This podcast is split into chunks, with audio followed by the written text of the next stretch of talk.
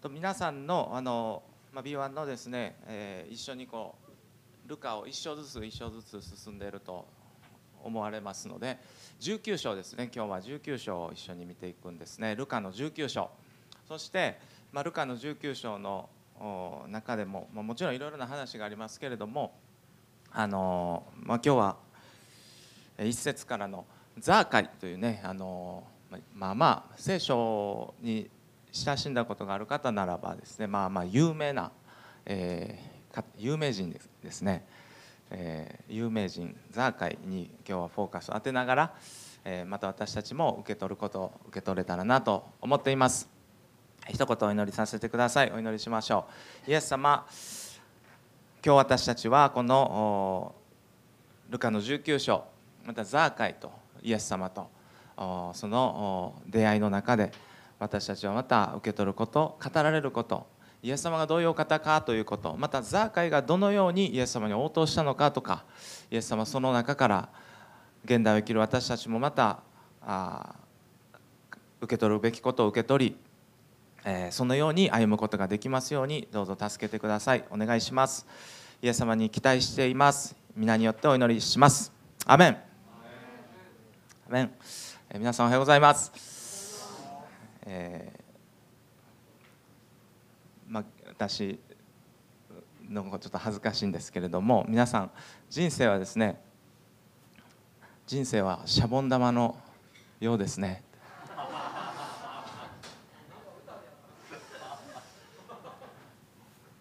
昨日英語を教えてもらったんですけど忘れました。俊平さん何でしたっけ？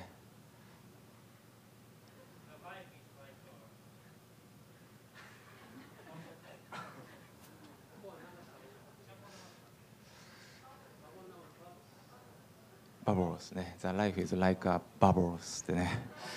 人生はシャボン玉のようですね。まあまあ。まあそんなこと思ったんですよね。どういう意味でしょうか？シャボン玉って。皆さんまあふわふわ飛んでね。ふわふわ太陽に光ってキラキラしてて綺麗で。そして、まあ、これをこう触りたいでしょ？みんな子供ってそうでしょ？シャボン玉やったら子供なんかやり始めるじゃないですか。触ろうとするんですよね。綺麗もん。けれどもしかし手にしたらね弾けてしまうっていうか。手にしよう手にした途端なくなるっていうか。あの人生ってそんなんだなっていうこと。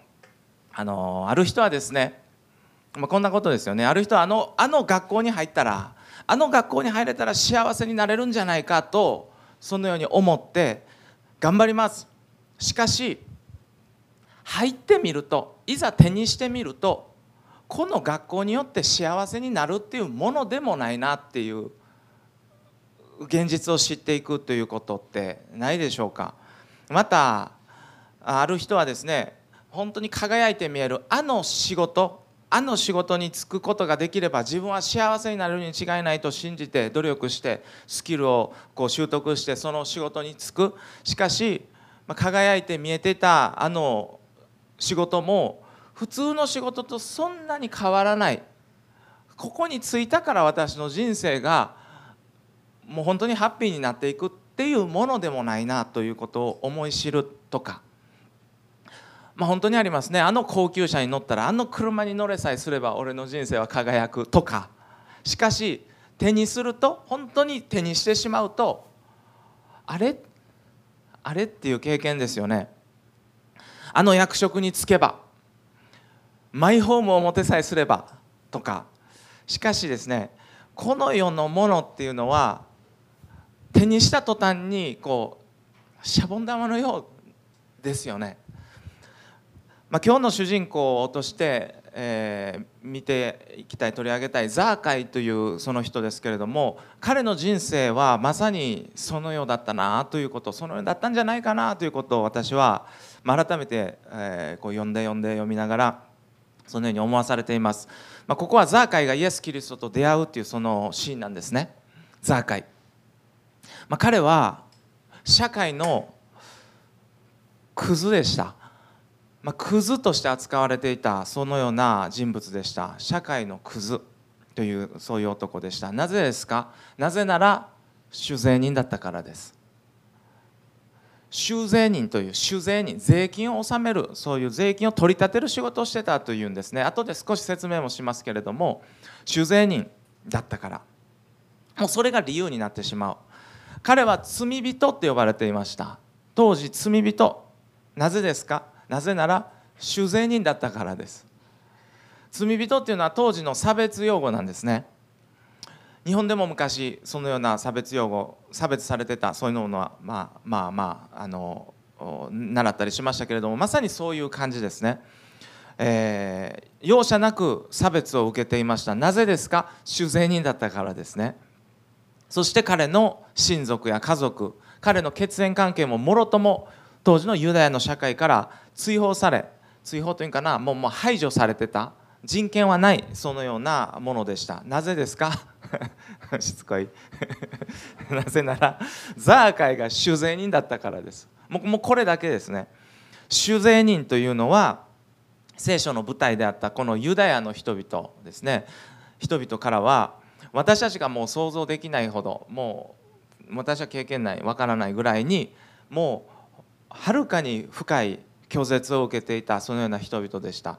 そしてユダヤ教ですよね。ユダヤ教というともうこのユダヤをこうもうユダヤ教を中心にしていましたけれどもユダヤ教の街道教会みたいなやつコミュニティユダヤ教の街道からも酒税人と酒税人の一族は追放されてた。入ることもできなかった。拒否されてたんですよね。どういう意味でしょうか？どういう意味かなと考えたら結構深いものだと思います。それは彼らはもう救われえないっていう意味でしょう。彼らは救われえない。彼らはもう神に見捨てられた。神の祝福の外にいる。神の祝福は彼らにはもう及ばない、まあ、そういうような扱いを受けていたという意味ですよね。ちょ当の本人としたらそれはまあまあまあまあジャブみたいに聞いてくるやつかなと思いますよね。何か嫌なこと起こるたびに思い出すでしょその傷はその言葉は。まずまあそんなことだったでしょう。たとえ儲かったお金をこのユダヤ教の街道に献金しようとしても、まあ、このようにあの解説されていました。汚れた金は受け取ら受け取れないんですね。汚れた金はいらないと拒否されて。そして裁判での証言も彼らの罪人と呼ばれた主税人たちの証言は裁判でも有効とは見なされずユダヤの社会ではもう社会的な地位はありませんでした。かわいそうですよ。主税人っていうのはですねローマ帝国の権限を使って税金を取り立てるという立場にあったんだけれどもじゃあローマの側が受け入れてくれるんですか？受け入れてくれませんよ。お前らなんかと。もう使うだけですよね。使われてるだけ。ローマからも受け入れられないユダヤからも拒否されてるっていう。ですから主税人たちは自分たちだけのコミュニティを形成していたそうですね。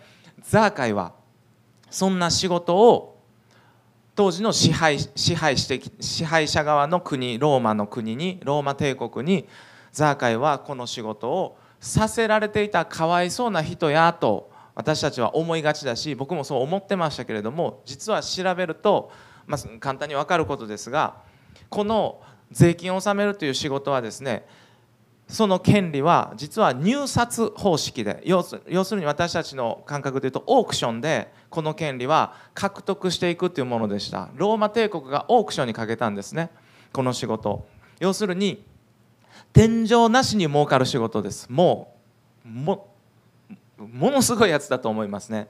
天井なしに儲かる仕事。権利です。決まっている分をローマ帝国に支払えばあとはローマの権威を使ってカイザーですよ。カイザーというのはカイザルカイザーローマ帝国の皇帝ですよね。カイザーの名前を使って何をしてもまあまあ許されてた。取れるだけ取ったらいい。嫌われるでしょう。ローマの側から言うならば嫌われるとは思うよ。だからなんやと。お前には金が入るということでしょう。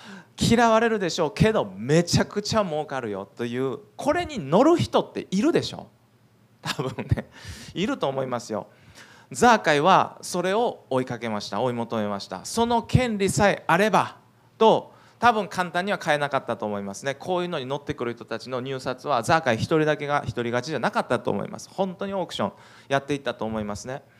で彼はありとあらゆる方法を使ってお金かき集めて、まあ、近所から、近所じゃないか親戚かなんかからもなんかこう言いくるめて分かんないけれどもお金集めてそして彼は税を納めるという修税人というライセンスを買ったんですよね。しかし私はそれはね本当にシャボン玉のようだったんじゃないかなということを思わされます。ユダヤはローマに支配されていました当時。ユダヤ人たちは神様に選ばれた俺たちの国だというプライドがありましたからローマに支配されているっていうそして天の神様に捧げるべきものをローマ帝国に支払わなければならないというのはもう許せないほど吐き気を催すほど嫌嫌悪感を伴うことでした。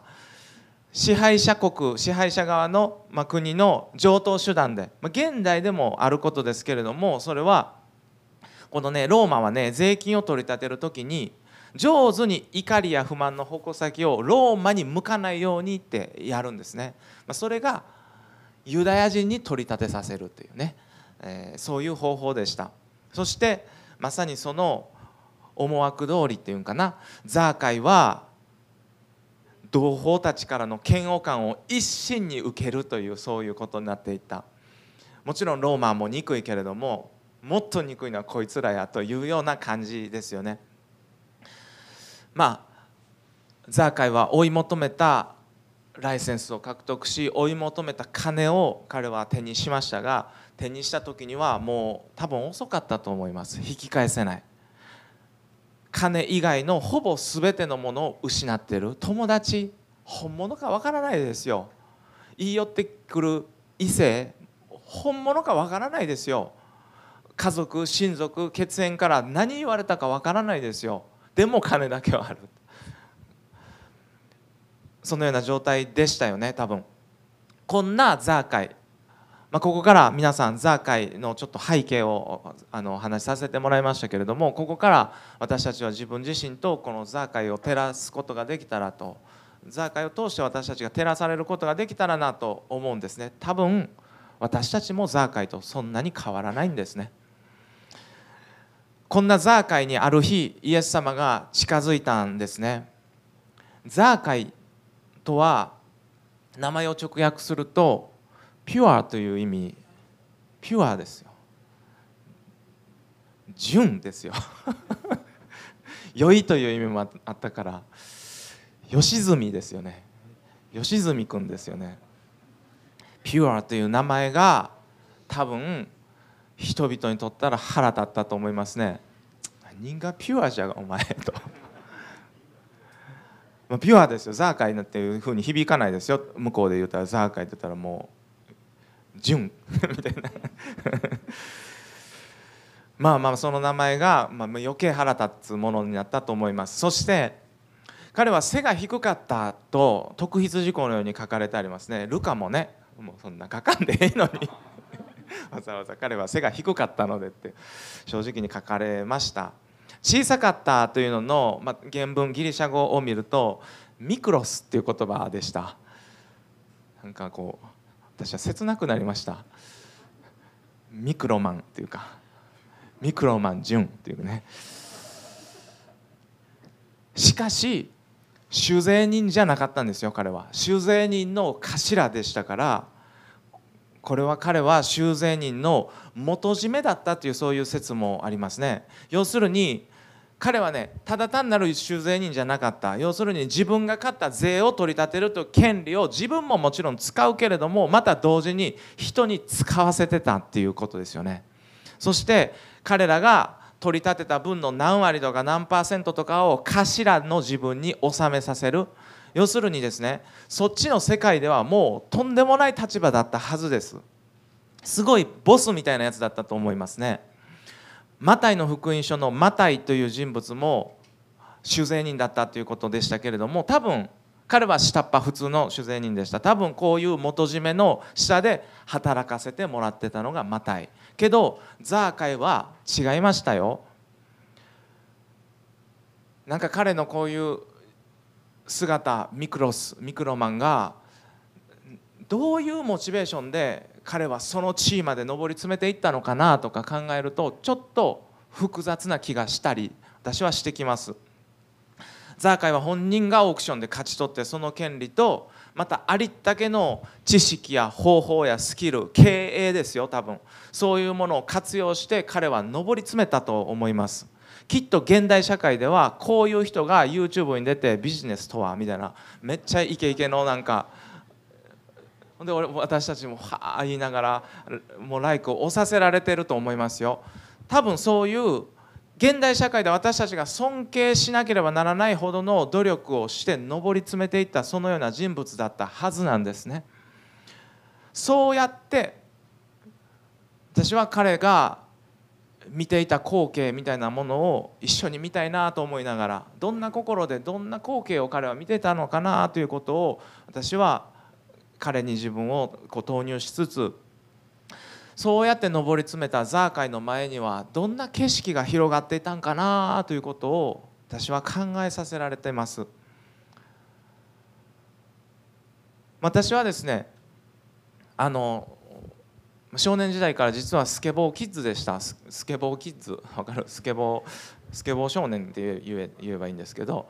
しかしこのスケボーってあのまあまあ、まあ、の当時は特に分かりますか？ジャンプオーリーとかってねこう飛ぶやつですよね。あれができないとあかんっていう感じだったんでそういうこう宗派派閥やが幅を利かせてしまってたので。まあそんなそんな簡単なもんじゃないんですね。ギターで F が壁です。みたいな壁じゃないですもう。まあしょうもないね。そういうジャンプとかにまあ挫折してまあおもんなくなってきてそしてまずっとやめてたんですけれどもどうやら潮流が世界的に変わっていってスケボーとはもともと乗って景色を楽しみこうクルーズすることを楽しむものだったんじゃないかとバックトゥオリジナルに戻ろうぜみたいなのが世界で そういう潮流にもそれを私は噂を聞きつけて私は心からそれに納得して、まあ、こう私も入らせていただきますというかあの、まあ、そんな感じで私も45年前からそういうもうもうもう乗ることを楽しむっていうそういうスケボーを私は入手したんですね。小さいミニクルーザーっていうね。あの純粋に滑るのを楽しむやつ。22インチって私はもうこれを加古川でマジで使ってます。コンビニ行くのもあの こいこい行きますね。子供たちに「いやー」言われながら「今度乗せて」とか言われながらあの楽しくやってるんですよ。でまあでもね22インチ小さいんですよ。小さい板はね安定感にやっぱり少し欠けるんですね。その苔はしないけれども。で同じので一回り大きい27インチっていうのがあるんですね。で27インチはちょっと大きくて持ち運びには不便だけど安定感があるみたいな。27やったかな。27があったらスケボー人生もうちょっと豊かになるよなとか。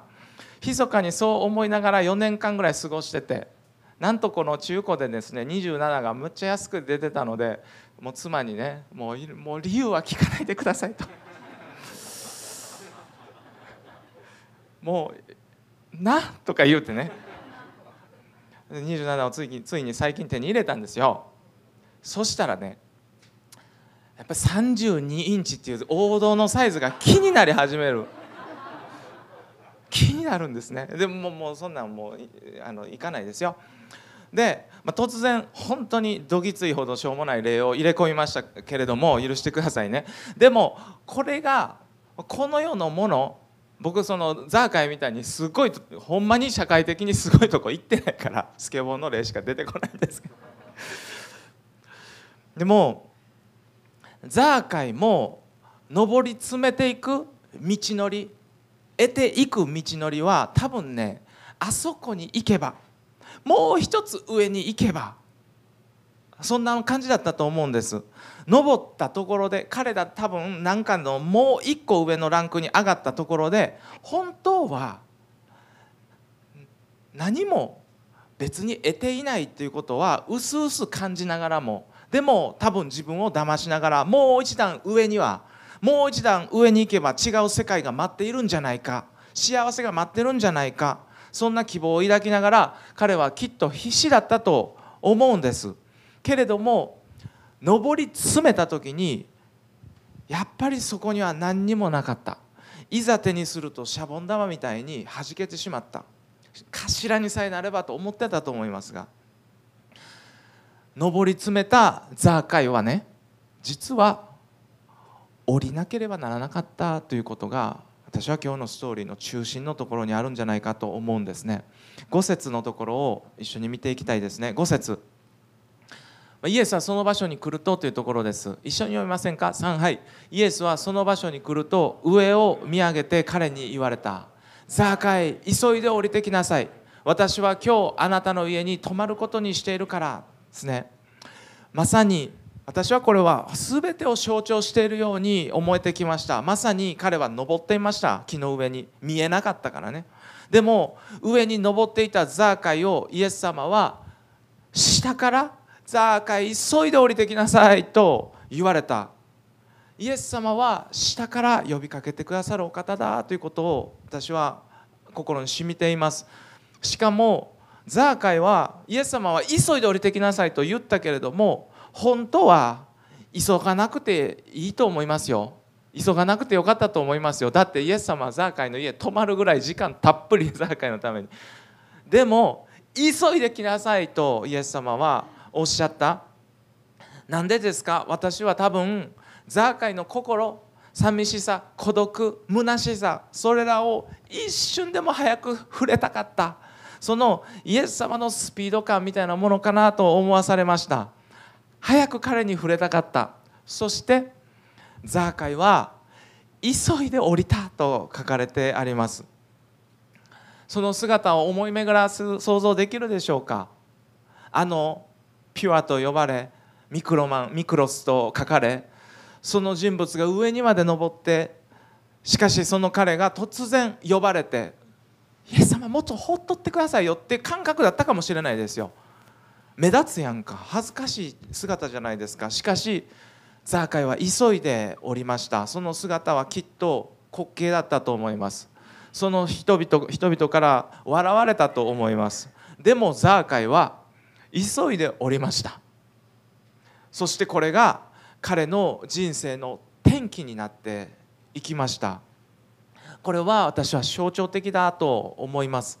イエス様は皆さん上の方におられて登ってこい。登ってきたら触ったるそんなお方じゃ永遠にないんですよ。イエス様は低いところにいてくださり私がどん底やと思ってるもっと下にまだおられて低いところから呼びかけてくださるんです。そしてね大抵の場合私たちは高いところにいます。プライドでしょうか？築き上げてきた経験でしょうか？誰にも頼らないでやってきたじゃないかという自信でしょうか？神に頼るなんか弱いやつのすることだという思い込みでしょうか？とにかく少なくともザーカイは登ってました。そしてイエス様は下から降りてこいと呼びました。私たちはザーカイは降りなければイエス様と出会えなかった。登ってる人間にとってね。また登登った人登った人間にとって降りるというのは勇気のいることですね。本当にもう簡単じゃないですよ。分かったような顔できないですよ。後退するバックする気分になる失う気分になる。もしかしたら今までやってきたことを否定しなければできないことかもしれません。しかし得ないで良いものは失った方がいい。これはイエス様の思いだと思いますね。不健全な前進ならばバックした方がいいんですね。登ることを手放した時にザーカイをザーカイの解放は始まりました。得たことがないものを彼は得ていった。彼は言いましたね8節のところ。次のページご覧いただけますか？しかしザーカイは立ち上がり主に言ったというのが8節からです。彼は金がなければ自分の精神を保てなかった人間でした。しかし8節鍵括弧内読みましょう。3はい。主よご覧ください。私は財産の半分を貧しい人たちに施します。誰かから脅し取ったものがあれば4倍にして返します。と言いました。得なければなければとそのように思っていた彼がこのような言葉を言った。これは彼がねイエス様に認められるために救われるために言ってないっていうことは間違わないでいただきたいです。救われたから解放されたから溢れてしまったアクションが彼オリジナルのアクションでしょうそういうものでした、まあ、あのある哲学者がですね人間の心人間の内側に真空状態何にもない状態というのはありえないんだと言っていました。何かを何かを得なければ手放せないのが人間なんだと言いました。私はそれをまといてるなと思います。そしてそれをそれが本当ならばザーカイはね得たんですね。目には見えない。言葉にはできない。説明できない。説明したら途端にうさんくさくなってしまうほどの本物のあの喜びを彼は得てしまった。確かにある神の愛を私の味方になってくれる存在を頑張ってなくても持っていなくても存在そのものを認めてくれる神様の愛を彼は握った。そして彼は今まで握っていなければと思っていた富と権力を手放してしまった。私たちもまた確かなもの変わらないものをこそね得たいなということを願うんですね。最後に皆さんこの劇的なザーカイの改心にきっかけがあるとしたらどこにあったのかなということを私は考えました。私なりの答えですけれどもイエス様が突然ザーカイと名指しで呼んでくれたことよりも家に来てくれたことよりももっと大きな理由があったように思うんですね。それはイエス様はザーカイの家に入っていくという時にエリコの町中の人々がザーカイの家に入っていくイエス様を見ながらつぶやいたでしょう。文句を言ったんです。人々はこれを見てあの人は罪人のところへ行って客となったと文句を言った。当時のユダヤの社会では罪人と交わり罪人と寝食を共にするというのは完全に罪人になったっていう意味ですよ。もうイエス様はこんな俺と同一視されるされてるそのような文句を浴びせかけられた。ザーカイはイエス様と自分の家に歩みながらそんな文句を言われながらイエス様がいやいやいやいやいやそんなんそんなん言わんとってよ。とも言わず自分の家に歩んでいくその足並みを止めることもなくなんや結局イエスはそんなやつか。あんな罪人と一緒か。汚れたやつやったんやなと言われながらがっかりされながら人気が去っていきました。けどザーカイはもろに自分のせいで批判されながらも自分の家にそのまんま入ってくる。全く動じずにそう呼ばれることが何だと。ザーカイのことを見てくれた自分のことを見てくれたその姿にザーカイはイエス様の本気を見たと私は思ったんですね。その瞬間だったと思います人気がなくなろうとも人々が去ろうとも自分の側につくという姿勢に揺るがないのを見てザーカイの心の城壁みたいなものは今までのコンプレックスいろんなもので築き上げてきたものは崩れ去ったんだろうなと思うんですね。ザーカイはねよく見てください。イエス様から何かを語られて何か教えられて変わってないですよ。そのイエス様の神の愛が染み込んだ自分への行動のゆえにザーカイはね溶けてしまったっていう感じ だと私は見えています。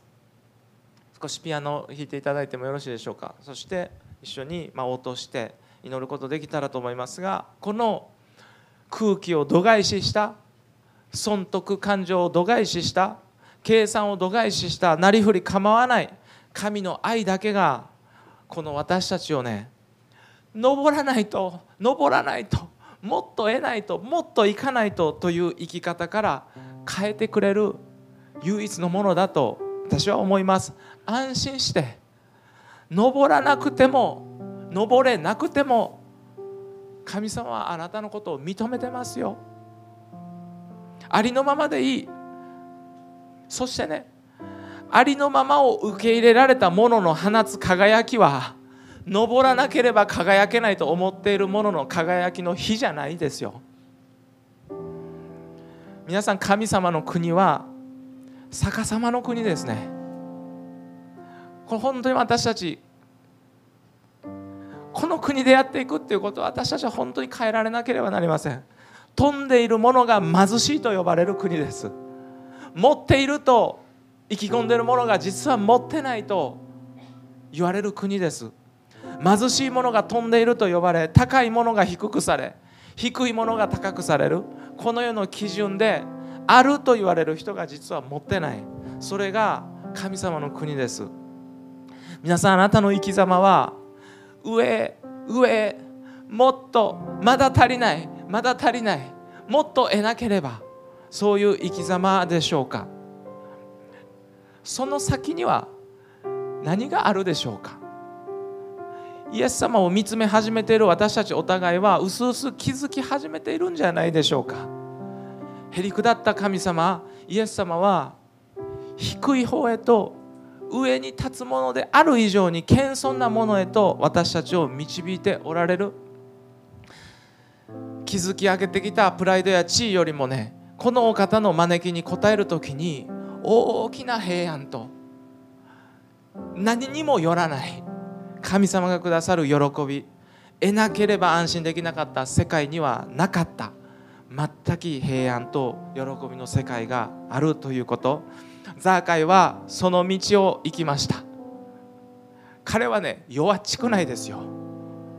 降りるって本当に勇気がいることですよ。彼は笑われながらあの木から降りていく彼の姿に僕は本当の勇気を見るしかっこいいなと思いますよ。人々から騙し取ったもの脅し取ったものを返すと決断した。彼は本当に返していった。